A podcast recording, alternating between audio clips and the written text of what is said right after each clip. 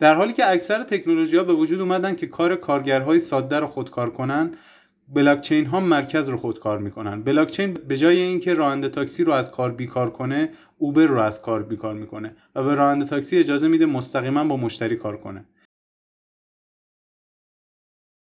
چیزی که شنیدید نقل قولی از ویتالیک بوترین یکی از هم بنیانگذاران اتریوم بود. اتریوم یک شبکه بلاکچین هست که نسخه اولیش در سال 2015 یعنی حدود 6 سال پیش ارائه شد.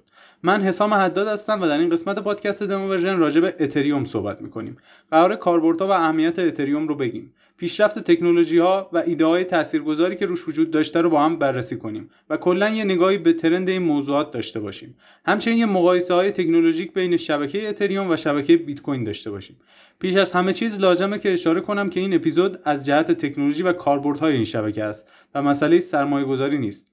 آهنگ اینتروی پادکست رو بشنوید تا به مقدمه پادکست برسیم.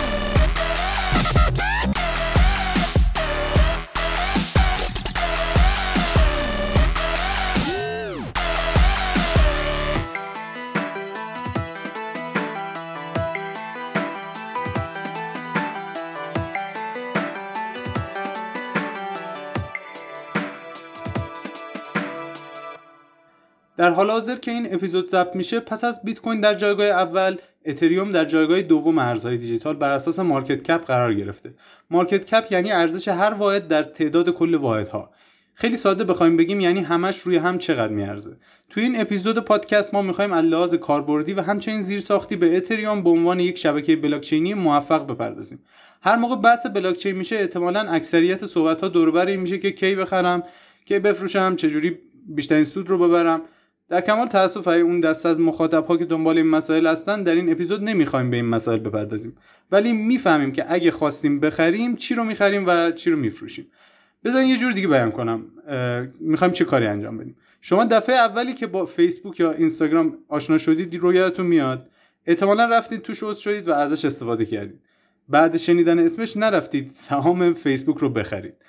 ما هم اینجا می‌خوایم به همون مسئله اولی بپردازیم. یعنی کلا بگیم اتریوم چه چیزی برای عرضه کردن داره؟ نمی‌خوایم پیش بینی قیمت کنیم یا کسی رو به واسطه خرید اتریوم ثروتمند یا فقیر کنیم. حالا شاید بعد شنیدن این اپیزود برای سرمایه گذاری هم علاقمند بشید. در این صورت حتما به نظرم تحقیقات بیشتر خودتون رو هم انجام بدید. من احتمالا یه اپیزود اضافی و کمکی در رابطه با سود و ریسک بازارهای مالی در آینده نزدیک میدم. یک سری توضیحات برای تازه کارها باشه. در ادامه بخش هایی که داریم به این صورته. اول از همه راجع به شروع ایده اتریوم صحبت می‌کنیم. بعدش به EVM و گس می‌پردازیم. بعد از اون سراغ بحث فنی توکن های روی اتریوم میریم و در بخش بعدی توضیحات راجع به اپلیکیشن ها و ابزارهایی که روی اتریوم توسعه داده شدن رو داریم. در نهایت در دو بخش پایانی شبکه های مشابه رو بررسی می‌کنیم و یک جنبندی داریم. خب بریم و بیایم به بخش اولیه که شروع ایده اتریوم باشه بپردازیم.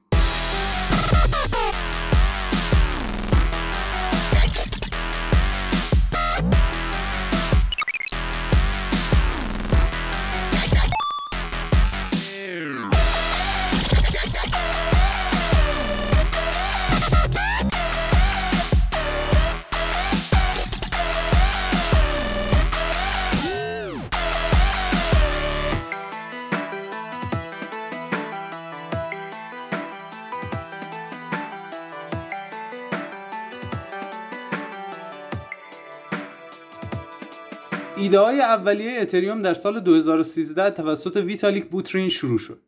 در سال 2014 توسعه اتریوم کراودفاند شد و در 30 جولای 2015 یعنی 8 مرداد ماه 1394 شبکه اتریوم به اجرا درآمد. این پلتفرم در این سالها به توسعه دهنده اجازه داد که برنامه های نامتمرکز و تغییر ناپذیر بسازن که کاربران می‌تونن از اونها استفاده کنن. در مورد کراودفاند اتریوم همونطور که که همون میشه گفت به عرضه اولیه که داشته. این رو هم بگم که یه فرایندی بود که در سال 2015 بر اساس بیت کوین انجام شد و تونست در مجموع حدود 12 میلیون دلار سرمایه جذب کنه.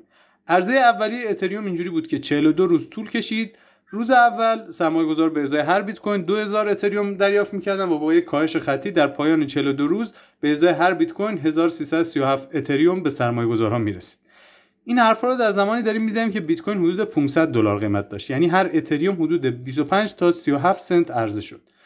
توی وبلاگ اتریوم همون موقع نوشته شد که اتریوم یک محصول یا سرمایه گذاری نیست. اتریوم یک توکن هست که به درد این می‌خوره هزینه تراکنش رو باهاش پرداخت کرد و ساخت و سفارش برنامه های نامتمرکز رو به کمکش انجام داد. خریدش به شما حق رأی در جای نمیده. همچنین هیچ گارانتی از قیمت آیندهش نداریم. منظورش چیه؟ منظورش اینه که مثل یک شرکت نیست که سهامش رو خریده باشید و تشکیل هیئت مدیره آیندهش رو بخواید مشخص کنید. با این وجود از اون زمان تا الان که اتریوم حدود قیمت 3000 دلاری رسیده میشه گفت یکی از خفن ترین سرمایه گذاری محسوب می شده و درصد سودی که از این راه یکی می‌تونسته به دست بیاره به صورت خندهداری زیاده. در ادامه با کمک اتریوم اصطلاح DeFi یا decentralized finance ممکن شد که این اصطلاح یعنی کارهای مالی که توسط بانک و صرافی ها و کارگزاری ها قبل از این امکان پذیر بود به صورت نامتمرکز و با استفاده از برنامه های نامتمرکز روی شبکه بلاکچین اجرا بشن.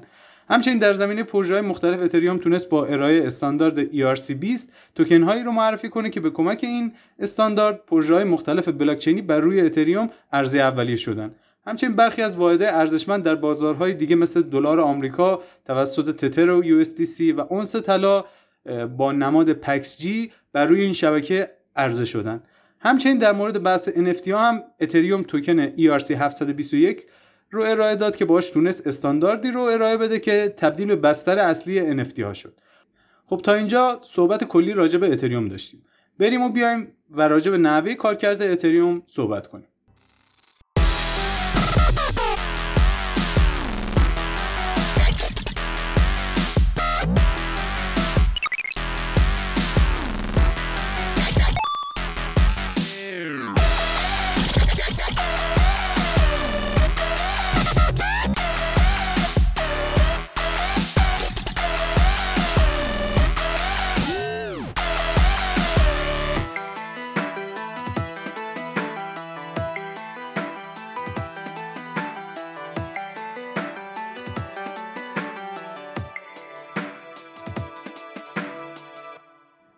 بخش پادکست می‌خوایم راجع به EVM و gas و smart contract ها صحبت کنیم. کلا اومدن اتریوم و نوآوریهایی که داشت همین معرفی smart contract ها بود. حالا این smart contract ها یا قراردادهای هوشمند چیه؟ اصلا به چه دردی می‌خوره؟ ممکنه یکی بگه من که قرارداد نمی‌خوام با کسی ببندم. چه فرقی برای من داره؟ اصلا هوشمند بودنش چیه؟ نه اونقدر چیز عجیب و غریب و پرتی نیست.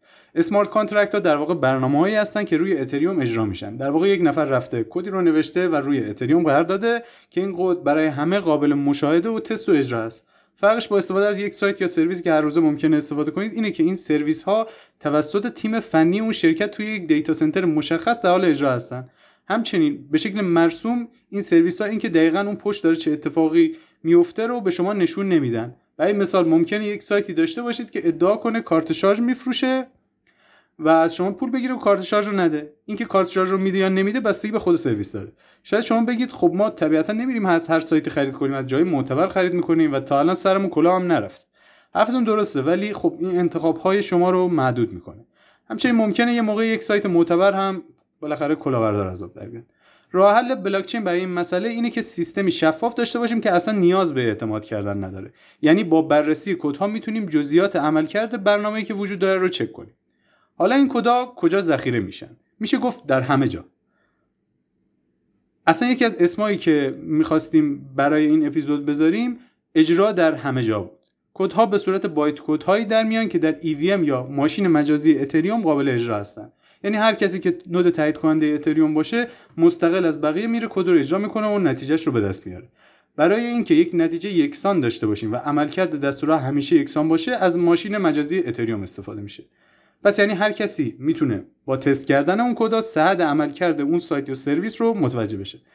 کلا مسئله ماشین مجازی یعنی توی کامپیوتر یه کامپیوتر دیگر رو به صورت ایزوله شده بالا بیاریم. مثلا VirtualBox یا VMware احتمالاً به گوشتون خورده. می‌تونید نصب کنید روی کامپیوترتون و یک سیستم عامل مجزا روش بالا بیارید. حالا اینم شبیه همونه ولی با هدف مشخصتر و کارکرد محدودتر و بهینه‌تر برای چیزی که در اتریوم بهش نیاز است. خب خیلی از بحث دور نشیم. حالا برسیم به اینکه EVM یا ماشین مجازی اتریوم چجوری کار می‌کنه؟ به صورت خلاصه تا الان متوجه شدیم برای اجرای برنامه ها به صورت نامتمرکز اتریوم نیاز به EVM داره. برنامه هایی که smart contract یا قراردادهای هوشمند نامیده میشن.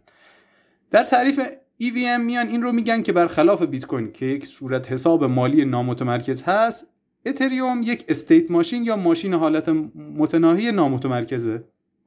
ماشین حالت متناهی یک مدل انتزاعی یا یک ابزار ریاضی برای توصیف پردازش یک ماشین هست. مثلا میشه چراغ اتاق رو یک ماشین توصیف کرد که دو حالت روشن و خاموش داره و با کلید برق می‌تونه بین این دو حالت سویچ کنه. البته اگه توی منطقه شما برق قطع نشده باشه دیگه.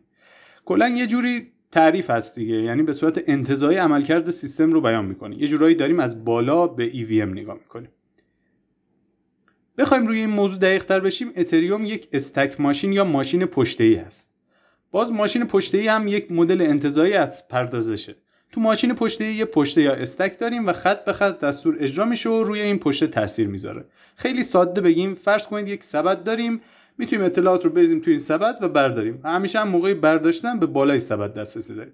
مثلا اگه بخوایم دو تا عدد رو با هم جمع کنیم این عددها رو توی این سبد یا پشته میاندازیم بعد میگیم عملیات جمع رو انجام بده. ماشین دو تا عدد بالای پشته یا همون سبد ما رو می‌خونه و جمعشون رو محاسبه می‌کنه و توی پشته میریزه. حالا مثلا سه تا عدد رو بخوایم با هم جمع کنیم چی؟ کافیه سه تا عدد رو توی پشته بریزیم و بعد دو بار جمع کنیم. اول دوتای بالایی با هم جمع میشن بعد جمعشون به عنوان یه عدد جدید میره توی پشته و در عملیات بعدی این عددی که از جمع به دست آوردیم با عدد سوم جمع میشه. ماشین پشته یک ماشین Turing complete هست. آقای تورینگ که روحش شاد و از بنیانگذاران کامپیوتره ماشینی طراحی کرده بود که به بیان دیگه به یک شکلی پدر کامپیوترهای امروزی حساب میشه. اگه یه ماشین بتونه ماشین تورینگ رو شبیه سازی کنه اصطلاحا میگیم بر اساس تورینگ کامله. یعنی می‌تونه هر محاسبه ای رو که هر کامپیوتر دیگه انجام میده اینم انجام بده. حالا که بس به نظریه کامپیوتر رسید و با آقای تورینگ رسیدیم یه پرانتزم اینجا باز کنیم که اگه فیلم The Imitation Game سال 2014 رو ندیدید توصیه میشه که حتما ببینید. خب برگردیم به بحثمون EVM علاوه بر این پشته یا حافظه موقت هم داره و زبان اسمبلیش ظرفیت 256 دستور که 145 تاش تعریف شده رو هم داره دستورهای ساده مثل جمع، تفریق، ضرب، تقسیم یا عملگرای منطقی مثل AND، OR، دستورهای مقایسه‌ای مثل کوچکتر بودن، بزرگتر بودن، همچنین دستورهای پیچیده‌تری مثل محاسبه hash هم اینجا یه دستور assembly هستن. دستورات پیچیده این امکان رو فراهم کردن که کدها الکی پیچیده و بزرگ نشه. علاوه بر اینها توانایی صدا زدن یه تابع از یک smart contract و یک برنامه دیگه روی اتریوم هم وجود داره. خب تا اینجا فهمیدیم که میشه یه برنامه نوشت و از اتریوم خواست اون رو اجرا کنه. یعنی مثلا یه برنامه می‌نویسیم که محاسبه کنه یک عدد اول هست یا نه و بعد می‌تونیم اجراش کنیم. برنامه ما به شکل زبان اسمبلی اتریوم در میاد و همزمان در تمامی نودهای شبکه اتریوم بر روی EVM اجرا میشه و خروجیش محاسبه میشه. حالا چی میشه اگه من یه برنامه بنویسم که هیچ وقت تموم نشه؟ یعنی مثلا یه عدد خیلی بزرگ رو بخوام محاسبه کنم که اول هست یا نه؟ و همه شبکه رو مشغول این کار نگه دارم از لحاظ تئوری این کار امکان پذیره ولی از لحاظ عملی جلوتر میگیم که شدنی نیست. برای نوشتن برنامه و اجرای اون به تراکنش ها نیاز داریم. در واقع دو نوع تراکنش داریم. یه سری برای ثبت برنامه یا smart contract هست و یک سری برای صدا زدن smart contract هر کدوم از اون آپ‌کد هایی که توضیح دادیم یک هزینه انجام عملیات دارن که واحدش رو بهش gas میگن. برای مثال جمع سه تا gas مصرف می‌کنه. ضرب 5 تا gas مصرف می‌کنه. از اون طرف کارهای پیچیده‌تر مثل گرفتن موجودی account 400 تا gas مصرف می‌کنه و به همین ترتیب. حالا چه در زمان ثبت smart contract چه در زمان اجرا باید این هزینه رو بپردازیم. هزینه رو هم اینجوری میدیم که یک محدودیت gas مشخص می‌کنیم که حد اکثر چقدر gas می‌خوایم مصرف کنیم و یک هزینه ای که بابت هر gas حاضریم بدیم. تراکنش های معمولی اتریوم 21 هزار gas مصرف می‌کنن و همچنین هزینه هر gas در لحظه که این متن رو می‌نویسیم 50 Gwei هستش. حالا گویی چیه؟ گویی 10 به توان منفی 9 یا یک میلیاردوم اتریومه این 50 گویی رو در اون 21000 ضرب کنیم و قیمت فعلی اتریوم که الان حدود 3000 دلاره به این نتیجه می‌رسیم که هزینه تراکنش معمولی واسه ما حدود 3 دلار میشه. این معادل چیه؟ معادل مثلا همون 500 تومانی که واسه کارت به کارت کردن تو شبکه بانکی میدیم. خب شاید الان بگید اونجا 500 تومن رو بانک می‌گیره. اینجا به کی می‌رسه؟ اینجا تا همین یک ماه پیش این پولا به node های تایید کننده یا miner ها می‌رسید. الان به خاطر update جنجالی EIP 1559 که توی update لندن و اتریوم بود این هزینه تراکنش سوزونده میشه. در واقع از تعداد کل اتریوم ها کم میشه. خب الان باید متوجه شده باشید که چرا اون برنامه سرکاری که کل شبکه رو باش می‌خواستیم مشغول کنیم شدنی نیست. در واقع بابت اجرای هر دستور باید یک کمی پول پرداخت کنیم و اگه بخواد خیلی طولانی بشه به همون اندازه باید پول بیشتری پرداخت کنیم که تراکنش صورت بگیره. هر بلاک محدودیت سی میلیون گس داره. یعنی حد اکثر حد اکثر حد اکثر می‌تونه برنامه ما مثلا اگه فقط بخواد عملیات جمع رو انجام بده 10 میلیون جمع انجام بده که بابتش باید یه هزینه عجیب و غریب 4800 دلاری رو پرداخت کنیم. که تهش هم برنامهمون تمام نمیشه. اما نودای اتریوم بعد از اینکه گس تمام شد دست از اجراش می‌کشن و همینجوری جواب ناتمام رو روی شبکه قرار میدن. یعنی عملا حمله کردن به این شبکه غیر ممکنه فقط با آتش زدن مقدار زیادی پول میشه شاید برای چند دقیقه شبکه رو مشغول کرد. چون با مشغول کردن شبکه به این شکل هزینه گس هم همینطور افزایش پیدا می‌کنه. خب به پایان این بخش رسیدیم. ما تو این بخش EVM که در واقع هسته انجام محاسبات اتریوم باشه رو با هم مرور کردیم. به مکانیزمای شبکه مثل تراکنش و بلاک هم تا حدی پرداختیم. در جنبندی این بخش این رو هم بگم که 200 هزار نود اجرایی اتریوم وجود داره. و این محاسبات بعدی سبکه که می‌تونه حتی روی یک رزبری پای یا همون کامپیوترهای کوچولو هم اجرا بشه. خب بریم و بیایم و به بخش بعدی برسیم.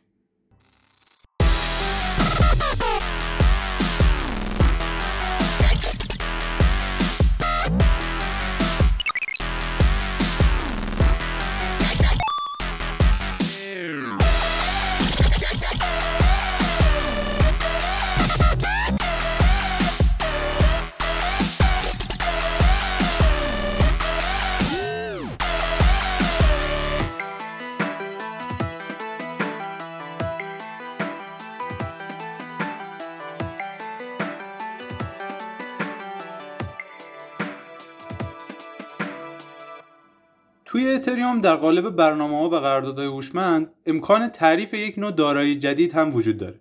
برای اینکه هر کسی دارایی رو به یک شکلی تعریف نکنه دو استاندارد تعریف کردن به اسم ERC20 و ERC721 حالا این استانداردها چی هستن؟ چه اهمیتی دارن؟ ERC20 توکن های فانجبل هستن.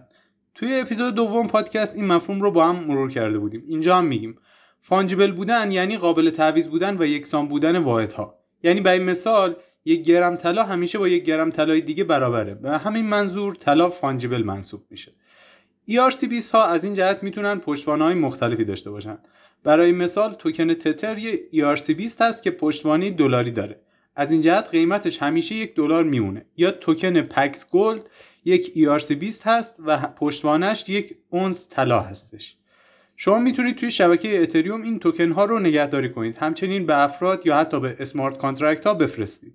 کاربردش هم مشخصه دیگه. برای مثال شما می‌خواید به یک نفر 100 دلار پول بدید و اون پول رو توی بازار نوسانی ارزهای دیجیتال نمی‌خواید مقدارش تغییر کنه. می‌خواید ارزش خودش رو حفظ کنه. می‌تونید به سادگی با تتر این کار رو انجام بدید. البته سازمان تتر سازمان خیلی خوشنامی نیست. پشتوانه پولیش گاهی زیر سوال رفته و توی smart contract ی که داره می‌تونه حسابها رو blacklist هم بکنه. اینجا یه نمونه تتر رو گفتیم. برای مثال دای یه token ERC20 جالب هست که همیشه یک دلاره و به شکل بامزه با پشتوانه خود اتریوم ارزش خودش رو حفظ می‌کنه. برگردیم به بحثمون. یعنی چی یک token ERC20 هست؟ یعنی مالک اون smart contract یک قرارداد هوشمند نوشته که استاندارد ERC20 رو توش پیاده سازی کرده. این استاندارد هم چیز پیچیده ای نیست. از یک سری توابع و event تشکیل شده که مربوط به گرفتن موجودی و انتقال توکن و غیر است. این استاندارد سازی کمک می‌کنه که اپلیکیشن ها و ولت های دیگه بتونن راحت با همه جور ERC20 به یک شل کار کنن. توجه کنید که همینجا خیلی ساده فرق توکن و کوین رو هم می‌تونیم داشته باشیم. توکن ها روی یک بلاکچین دیگه تعریف میشن و کوین ها خودشون بلاکچین مستقل دارن. در حال حاضر صدها توکن معتبر ERC20 روی اتریوم وجود داره خب برسیم به بحث ERC 721 یا توکن های NFT اول از همه بگم که NFT مخفف non-fungible token هست. یعنی قرار هر کدوم از توکن ها مشخصه های مخصوص به خودشون رو داشته باشن و متمایز باشن.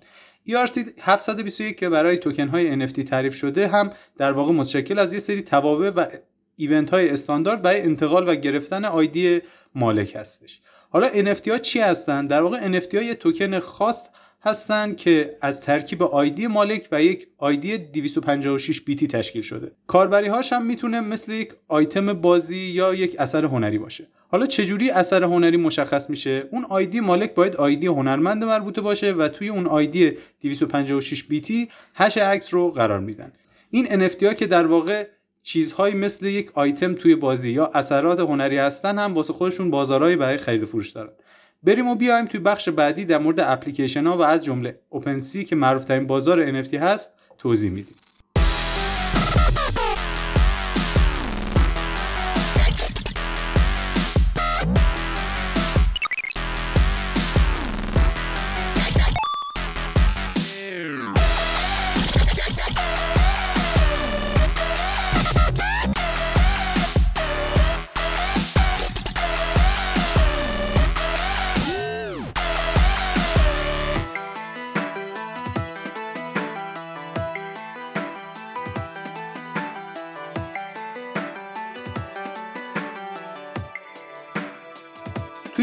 می‌خوایم راجع به یک سری DApp یا decentralized application صحبت کنیم. تفاوتی که اینها با سایر اپلیکیشن ها و سرویس های موجود در اینترنت دارن رو در بخش قبلی صحبت کردیم. این DApp ها بر بستر اتریوم و روی EVM اجرا میشن. یک بار دیگه هم بخوایم توضیح بدیم.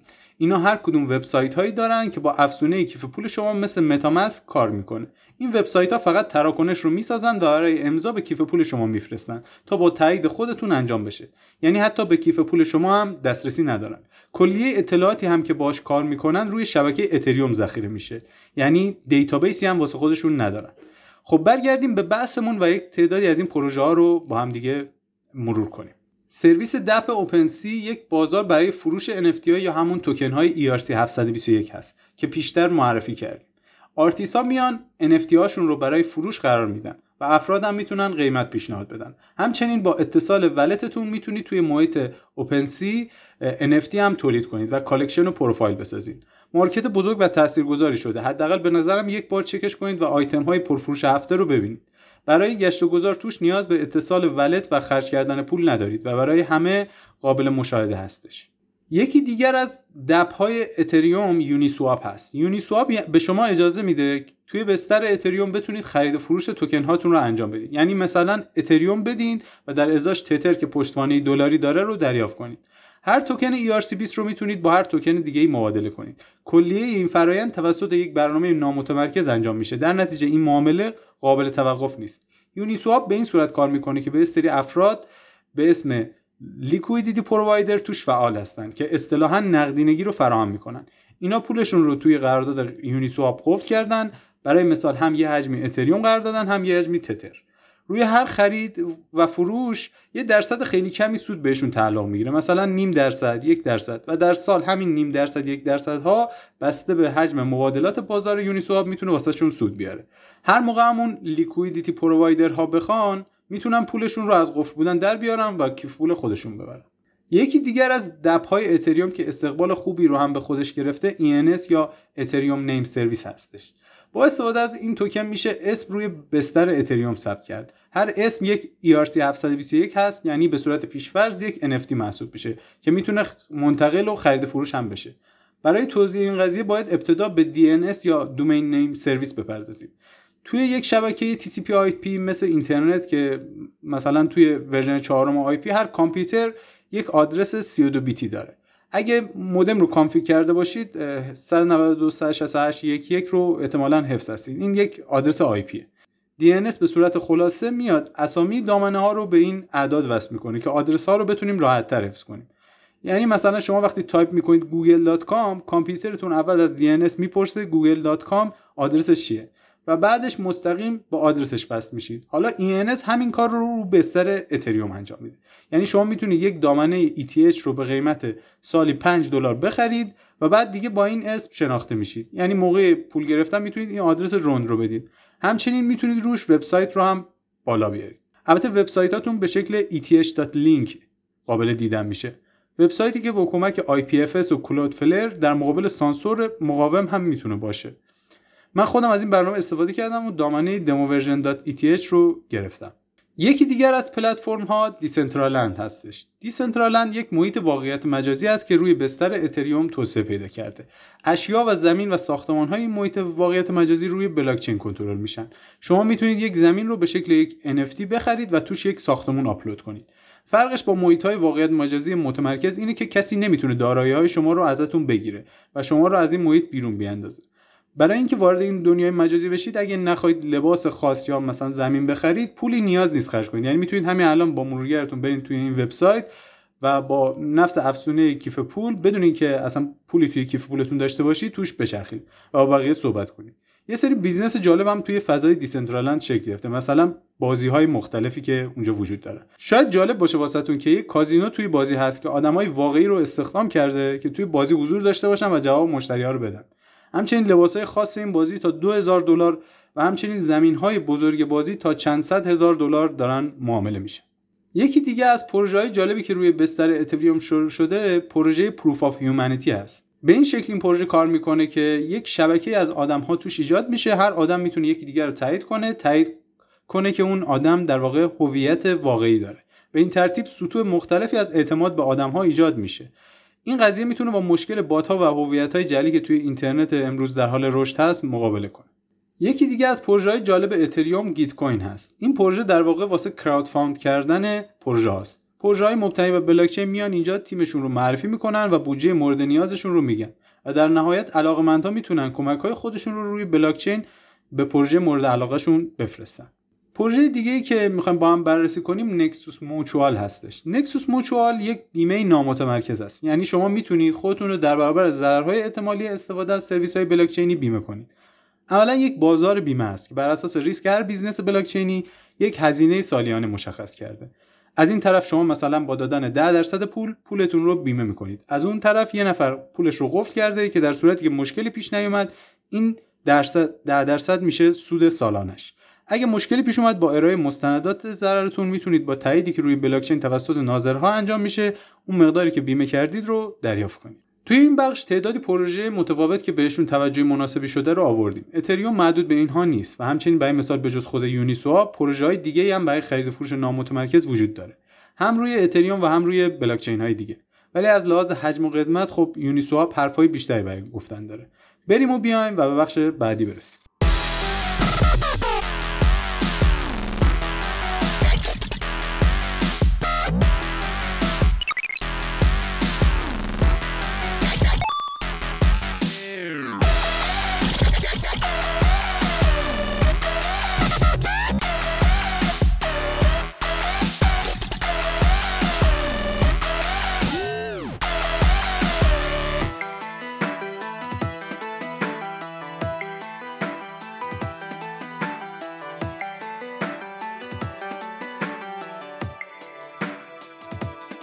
بخش می‌خوایم به آینده اتریوم و رقبا و محدودیت هایی که توی این مسیر داره بپردازیم.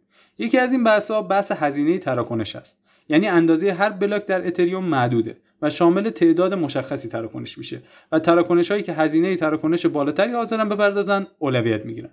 اگه اندازه بلاک رو هم افزایش بدن باعث میشه که حجم هارد بیشتری در کامپیوترهایی که نود تایید کننده اتریوم شدن نیاز باشه. در نتیجه بالا آوردن نود اتریوم برای نهادهای خاصی فقط ممکن میشه و از نامتمرکز بودن اتریوم دورتر میشیم. هزینه بالای اتریوم باعث شده که راه مختلفی برای این کار پیشنهاد بشه. برخی از این راه سازگار با اتریوم هستن. یه سری هم کلا دیگه کوبیدن از نو ساختن و یه جورایی رقیب اتریوم محسوب میشن. توی این قضیه میشه شبکه Polygon یا Matic رو به عنوان یک مورد موفق نام برد شما با lock کردن اتریوم همونقدر اتریوم در شبکه Polygon دریافت می‌کنید. و بعدش توی Polygon می‌تونید ازش استفاده کنید. Polygon هم از EVM استفاده می‌کنه و در واقع یعنی تمامی کارهایی که در اتریوم انجام میشه و توضیح دادیم اونجا هم امکان پذیره. ولی خب چون حجم بالا آوردن node اش زیاده ممکنه اون decentralization و استحکامی که از شبکه بلاکچین اتریوم می‌بینیم اونجا ضعیفتر شده باشه. از شبکه های مدلی میشه به Binance Smart Chain هم اشاره کرد که اون هم از EVM استفاده می‌کنه. اما ساختار انتقال پول و توکن ها از اتریوم به اونجا اینقدر شفاف و مشخص نیست. یکم نگرانی واسه بعضیا وجود داره که این توکن ها پشتوانه همچین درست و حسابی نداشته باشن. در کل رقیب های زیادی واسه اتریوم اومده که اجرای اپلیکیشن ها رو روی بلاکچین مقدور می‌کنن. ولی خب اتریوم بر اساس شواهدی که توی بلاکچینش وجود داره با اختلاف تقاضا واسش بیشتره. شاید واسهتون جالب باشه که میانگین در هفت روز گذشته که این پادکست ضبط میشه روزانه حدود 20 میلیون دلار برای اجرای برنامه روی EVM اتریوم پرداخت شده. این رو در مقایسه با سایر بلاکچین ها هم بخوایم ببینیم برای Binance Smart Chain هزینه روزانه حدود 2.5 میلیون دلار داره پرداخت میشه و برای بیت کوین هزینه انجام تراکنش های روزانه حدود 700 هزار دلاره. البته این هدف بیت کوین نبوده که برنامه اجرا کنه ولی این 700 هزار دلار یه جوری عملکرد واقعی کارکرد بلاکچین بیت کوین رو هم داره نشون میده. برگردیم به بحثمون. حالا اتریوم چه راههایی برای کاهش این هزینه یا افزایش توانایی شبکه داره؟ یه سری پروژه به عنوان پروژه های لایه دوم شروع شده که هدفشون افزایش این ظرفیته. دو تا از مهمترین هاشون Loopring و Optimism هستن. اینها روی شبکه اتریوم با استفاده از تراکنش های اتریوم تراکنشاشون رو انجام میدن. در واقع یه جورایی فکر کنید حدود مثلا 100 تا تراکنش رو می‌تونن در یک تراکنش خلاصه کنن. اینکه دقیقا چجوری این کارو می‌کنن رو فرصت نمیشه اینجا باز کنیم ولی مبحث فنی و بامزه واسه خودشون دارن. خب بریم یکم به بحث های پیش روی اتریوم هم بپردازیم. یه مجموعه از update ها اتریوم در راه داره که به اسم اتریوم دو معروفه. پیش بینی میشه اتریوم دو در کمتر از یک سال آینده اجرایی بشه. البته قبلا هم time های زودتری رو واسه منتشر شدنش مطرح کرده بودن. یه مقدار تستا طولانی شد و به خاطر بخشی از bug ها بود که توی بالاخره بعضی از این تستا برطرف شد. توی این update ها دو بحث مهم داریم. اولی پی یا proof of stake هستش. در حال حاضر بیت کوین و اتریوم با POW یا proof of work کار می‌کنن. همین فرآیندی که به نام mining می‌شناسید. در واقع mining اگه نمی‌دونید دقیقا چیه یه جور مچ انداختن بر اساس توان محاسباتیه. اونی که قوی تر باشه می‌تونه block بعدی رو به بلاکچین اضافه کنه.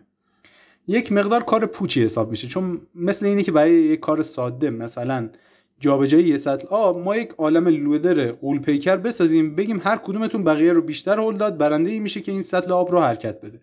حالا چرا لودرهای قول پیکر رو ما می‌سازیم یا یه عده می‌سازن؟ اصلا چه صرفه ای واسهشون داره؟ انگیزه اونا جایزه یا شکلاتی هست که به برنده مسابقه داده میشه. اینجا خیلی داریم غیر فنی راجع به این مسائل صحبت می‌کنیم. ما ماینینگ رو توی اپیزود دوم خیلی کاملتر توضیح داده بودیم. حالا POS چجوری می‌خواد این قضیه رو کنار بزنه؟ خیلی ساده POS میگه برای اینکه وظیفه ساخت بلاک بعدی رو به تو بسپاریم باید یک مقدار پول قفل کنی به عنوان پشتوانه. در واقع پولی که قفل می‌کنی حق رأی حساب میشه. در حال حاضر حدود 5 درصد اتریوم ها استیک شدن. یعنی وارد اون شبکه تستی شدن و دارن POS رو انجام میدن. حالا این کار چه خوبی داره؟ اومدن POS باعث میشه 99 درصد در مصرف برق شبکه صرفه جویی بشه. توی اون مثال ما دیگه بحث لودرهای قول پیکر رو نداریم. فقط می‌خوایم اون سطل آب رو جابجا کنیم. این کار جدا از بحث محیط زیستی و کمتر مصرف کردن برق منجر به این میشه که هزینه نگهداری شبکه پایین بیاد. هزینه ای که در مجموع برای بالا بودن اتریوم و بیت کوین نیاز انجام بشه 99 درصدش مصرف برق miner هاست و یک درصدش خود اون کار مفیدی است که نیاز انجام بشه. وقتی این هزینه 99 درصد کم میشه نتیجهش اینه که شانس این که شبکه با مدت خیلی زیادی بالا بمونه بیشتر میشه. در واقع نیاز نداریم همیشه شکلات های بیشتری به miner ها بدیم که اونا انگیزشون رو حفظ کنن. بحث دیگه ای که توی آپدیت اتریوم دو مورد توجه است مسئله sharding هستش. sharding یه کار کاملا جا افتاده در زمینه مدیریت database های بزرگه. فکر کن یک database خیلی گنده داریم که اون حجم از تغییراتی که می‌خوایم بدیم رو پاسخگو نیست. مثلا سرویس ایمیل یک شرکت بزرگ رو در نظر بگیرید. می‌تونیم بر اساس چیزی مثل hash ایمیل بیایم موازی همدیگه یه تعدادی database کوچولو بالا بیاریم.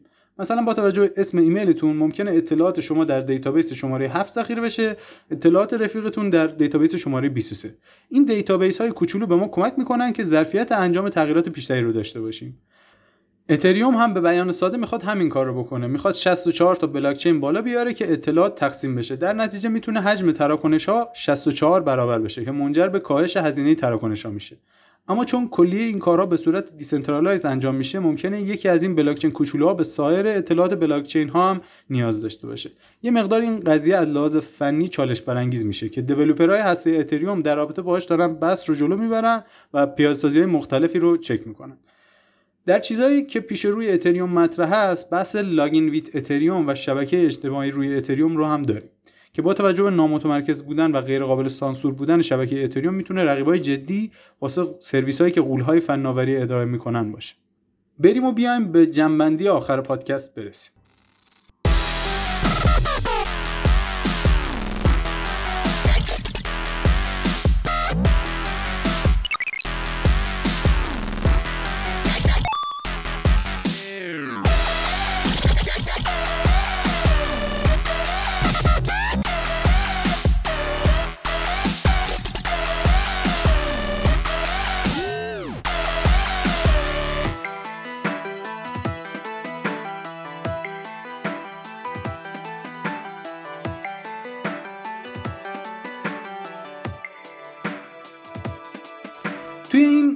پادکست ما شبکه بلاکچین اتریوم رو با هم بررسی کردیم. اینکه از کجا شروع شده و چه کاربردها و محدودیت‌هایی داره و به کجا داره میره. اینکه چرا اتریوم رو انتخاب کردیم به دلیل این هست که این شبکه اولین و تاثیرگذارترین شبکه در زمینه اجرای برنامه به صورت نامتمرکز بوده. چیزی که بعدها به اسم وب معروف شد. اتریوم رو میشه به عنوان یک مثال بررسی کرد و خیلی از بحث‌های مطرح شده برای سایر بلاکچین‌هایی که می‌خوان برنامه اجرا کنن هم برقراره. لازمه باز هم یادآوری کنم که هدف بلاکچین پولدار کردن آدم ها نبوده. برای اتریوم به صورت مشخص همون اولش اعلام شد. هدفش اجرای برنامه ها است. آیا به این هدف رسیده؟ میشه گفت بله. سی درصد اتریوم ها وارد قراردادهای هوشمند مختلف شدن. در واقع میشه گفت دقیقا همون کاربردی که اتریوم به خاطرش ساخته شد. یعنی این EVM که توضیح دادیم علکی و نمایشی نبود و واقعا داره در حجم گسترده ازش استفاده میشه. همچنین تا الان 5 درصد اتریوم ها stake شده که نشون میده یه حجم خوبی از market به آینده اتریوم و انجام آپدیت ها امیدوار هستن. تا الان فکر کنم متوجه تفاوت های اتریوم و بیت کوین شده باشید. هر کدوم طرفداران خودشون رو دارن و هدفشون نامتمرکز کردن بوده. اتریوم در واقع تونست با این تفاوتی که به واسطه اجرای برنامه به دست آورد یک نسل جدیدی از پروژه های بلاکچینی رو رهبری کنه و همچنین هنوز هم در حال توسعه برای ویژگی های بهتر است. اینکه در آینده چه اتفاقی برای اینها میفته قابل پیش بینی به صورت قطعی نیست. تفاوت دیدگاه رو میشه به چند صورت بیان کرد. یه عده معتقد هستن که بیت کوین به خاطر اعتبار و شناخته شده بودنش نقش طلا رو داره و بقیه نقش فلزهای کم ارزش تر رو دارن. یه عده دیگه به کاربری اهمیت میدن و این حدود 50 برابری بودن ارزش مجموع روزانه هزینه تراکنش های اتریوم رو نشانه برتری ثابت شده اون به بیت کوین می‌دونن. یه عده بیت کوین رو به خاطر اینکه کد هستش هیچ وقت تغییر نکرده مورد ستایش قرار میدن. یه عده دیگه اتریوم رو به خاطر اینکه سعی می‌کنه بهبود بده و امکانات اضافه کنه مورد ستایش قرار میدن. یه عده معتقد هستن بلاکچین یک پروتکل هست که قرار نیست تغییر کنه. یه عده معتقد هستن میشه اینا رو هم به شکل شرکت های تکنولوژیک دید. شرکت های مثل یاهو یا نوکیا که یه زمانی قول تکنولوژی بودن ولی به خاطر همراه نشدن با ترندهای جدید به فراموشی سپرده شدن. من خودم به خاطر کارکردهای بیشتری که اتریوم ایجاد کرده به شخص واسش اعتبار بیشتری قائل هستم. ولی بیت کوین رو هم یه پروژه تاثیرگذار و قابل احترام می‌دونم. در کل افرادگری چیز خوبی نیست. به مرور زمان ارزش واقعی این پروژه مشخص میشه. حداقل میشه گفت این پروژه تا الان در ماموریت اصلی که داشتن موفق بودن. بازم تاکید می‌کنم. ماموریت اصلیشون پولدار کردن آدم ها نبوده. برای اتریوم ماموریت اصلی اجرای همین برنامه های نامتمرکز بوده. و برای بیت کوین ماموریت اصلی داشتن یک صورت حساب مالی نامتمرکز بود. خب اینجا اپیزود اتریوم تمام میشه. امیدوارم واسهتون مفید بوده باشه. بریم و بیایم در قسمت بعدی یه سری توضیحات تکمیلی راجع به پادکست داریم.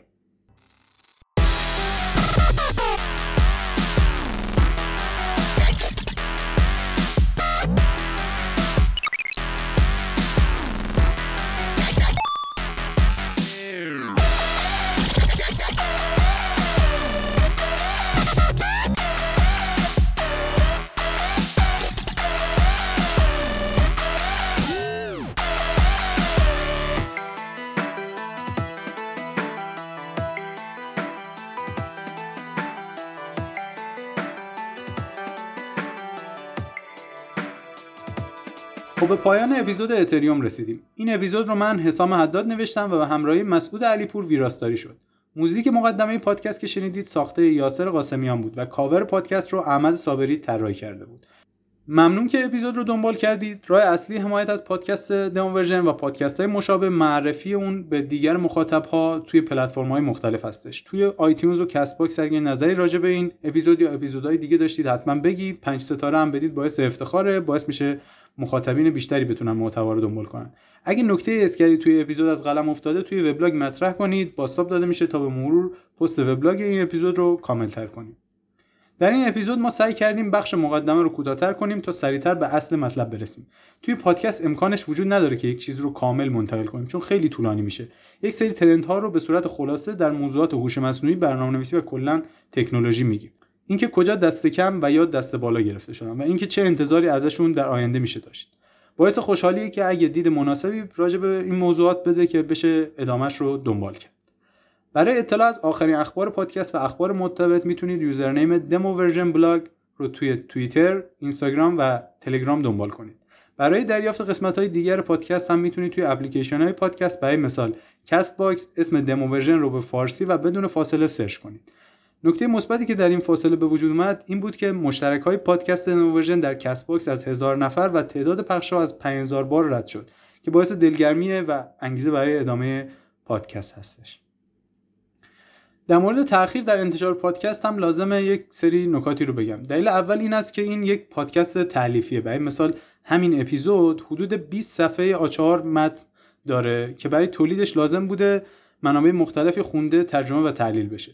با حساب سرانگشتی من به عدد حدودی 50 ساعت زمان مفید برای تولید هر اپیزود می‌رسیم. همونطور که متوجه هستید تولید پادکست های تعلیفی به نسبت پادکست هایی که مصاحبه محور یا مبتنی بر منابع آماده هستند سختتر هستش. دلیل بعدی هم مشکلات شخصی خود من و کمبود وقت به خاطر کار تمام وقت و موارد دیگه بوده که امیدوارم واسهتون قابل قبول باشه. خب همراهان جان گرامیان و بزرگواران تا درودی دیگر بدرود.